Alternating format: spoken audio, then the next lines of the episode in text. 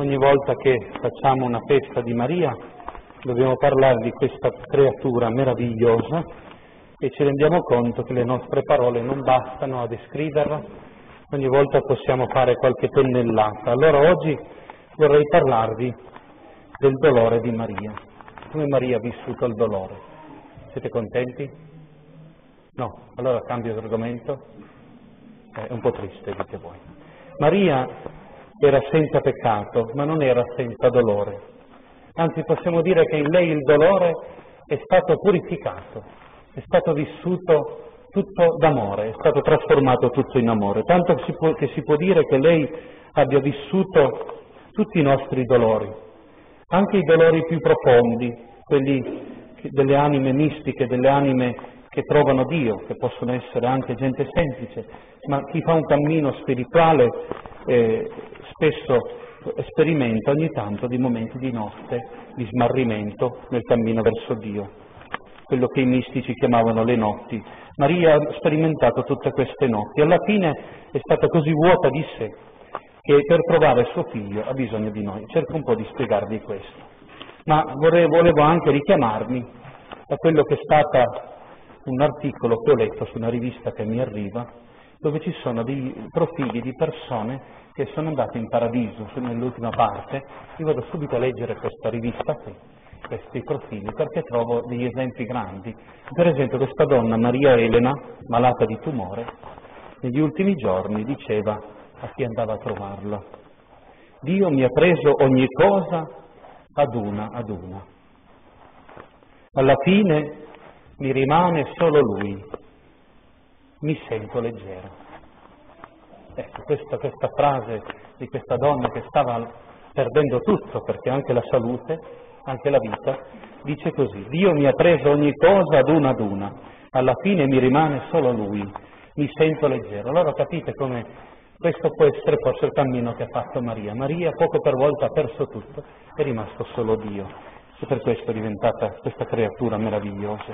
Pensate cosa vuol, vuol dire Maria quando è arrivata l'angelo. Lei ha avuto turbamento, aveva paura, non capiva quello che l'angelo le diceva. Pensate cosa ha voluto dire per lei il fatto che Giuseppe non le credesse, che pensava che lei era stata con un altro uomo. Pensiamo a cosa è stato nascere, per nascere un bambino nella povertà di una stalla, non aveva neanche un luogo decente da dargli. Pensate cos'è stato dover fuggire in un paese straniero, emigrati, eccetera, eccetera. Quanti dolori ha affrontato Maria.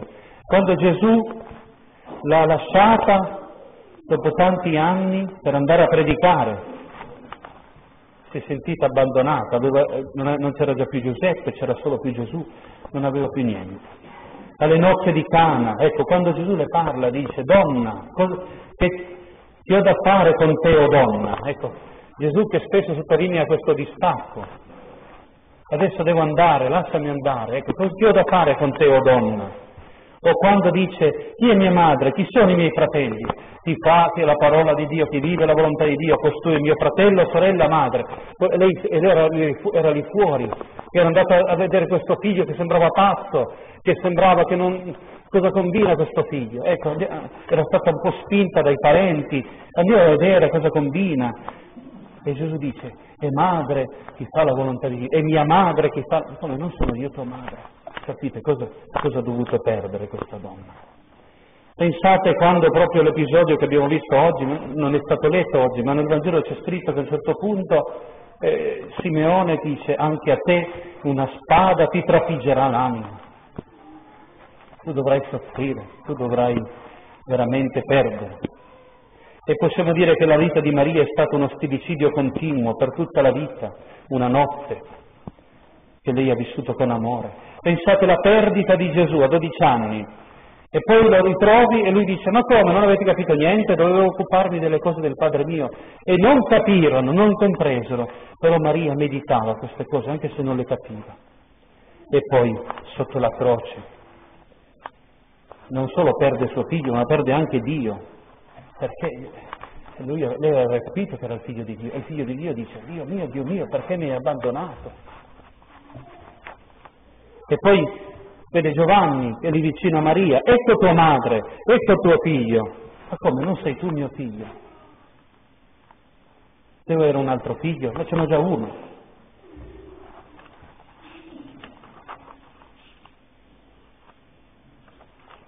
Ecco tuo figlio.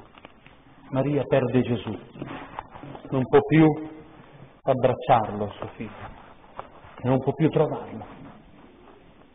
D'ora in poi per trovarlo avrà bisogno di noi. È come se Gesù dicesse, ecco tuo figlio, ecco in chi dovrai vedere me. Tu dovrai vedere me in Giovanni, in questi miei discepoli perché io ho detto loro, io sarò con voi tutti i giorni fino alla fine del mondo. Dove dovrai trovare me? Mi troverai nella Chiesa, nella comunità.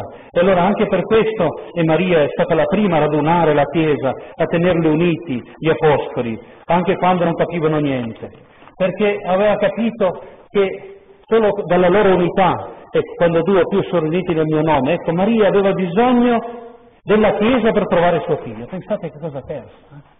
Non aveva più questo rapporto fisico, ma per trovare suo figlio ha, bis- ha avuto bisogno dei, di, dell'unità con i, con i fratelli. Ecco, penso che questa sia la più grande notte, notte che ha vissuto Maria. Vi ho raccontato queste cose, dovremmo meditarle molto più a lungo, ma perché? Per rendervi tristi, noi, siamo all'inizio dell'anno, diciamo speriamo che tutto vada bene, speriamo che ho tanti soldi, sto bene, tutto, tutto quel fila liscio, eh? non voglio nessuna cosa brutta, certo che nessuno vuole cosa brutta. Ma io da quest'anno voglio seguire Dio, voglio vivere la mia strada verso Lui. Allora se mi dovessi chiedere qualche notte, qualche buio, qualche dolore, qualche distacco, va bene, sono pronto. Mi importa di seguire te, come ha fatto Maria. Non ti chiedo tanto delle cose, ti chiedo di avere te e di esserti fedele e di dirti di sì anche quando sarà più difficile. Allora questo 2008 sarà per questo un anno meraviglioso rileggiamo questa frase di Maria Elena poco prima di morire. Dio mi ha preso ogni cosa, ad una ad una, alla fine mi rimane solo Lui, mi sento leggero.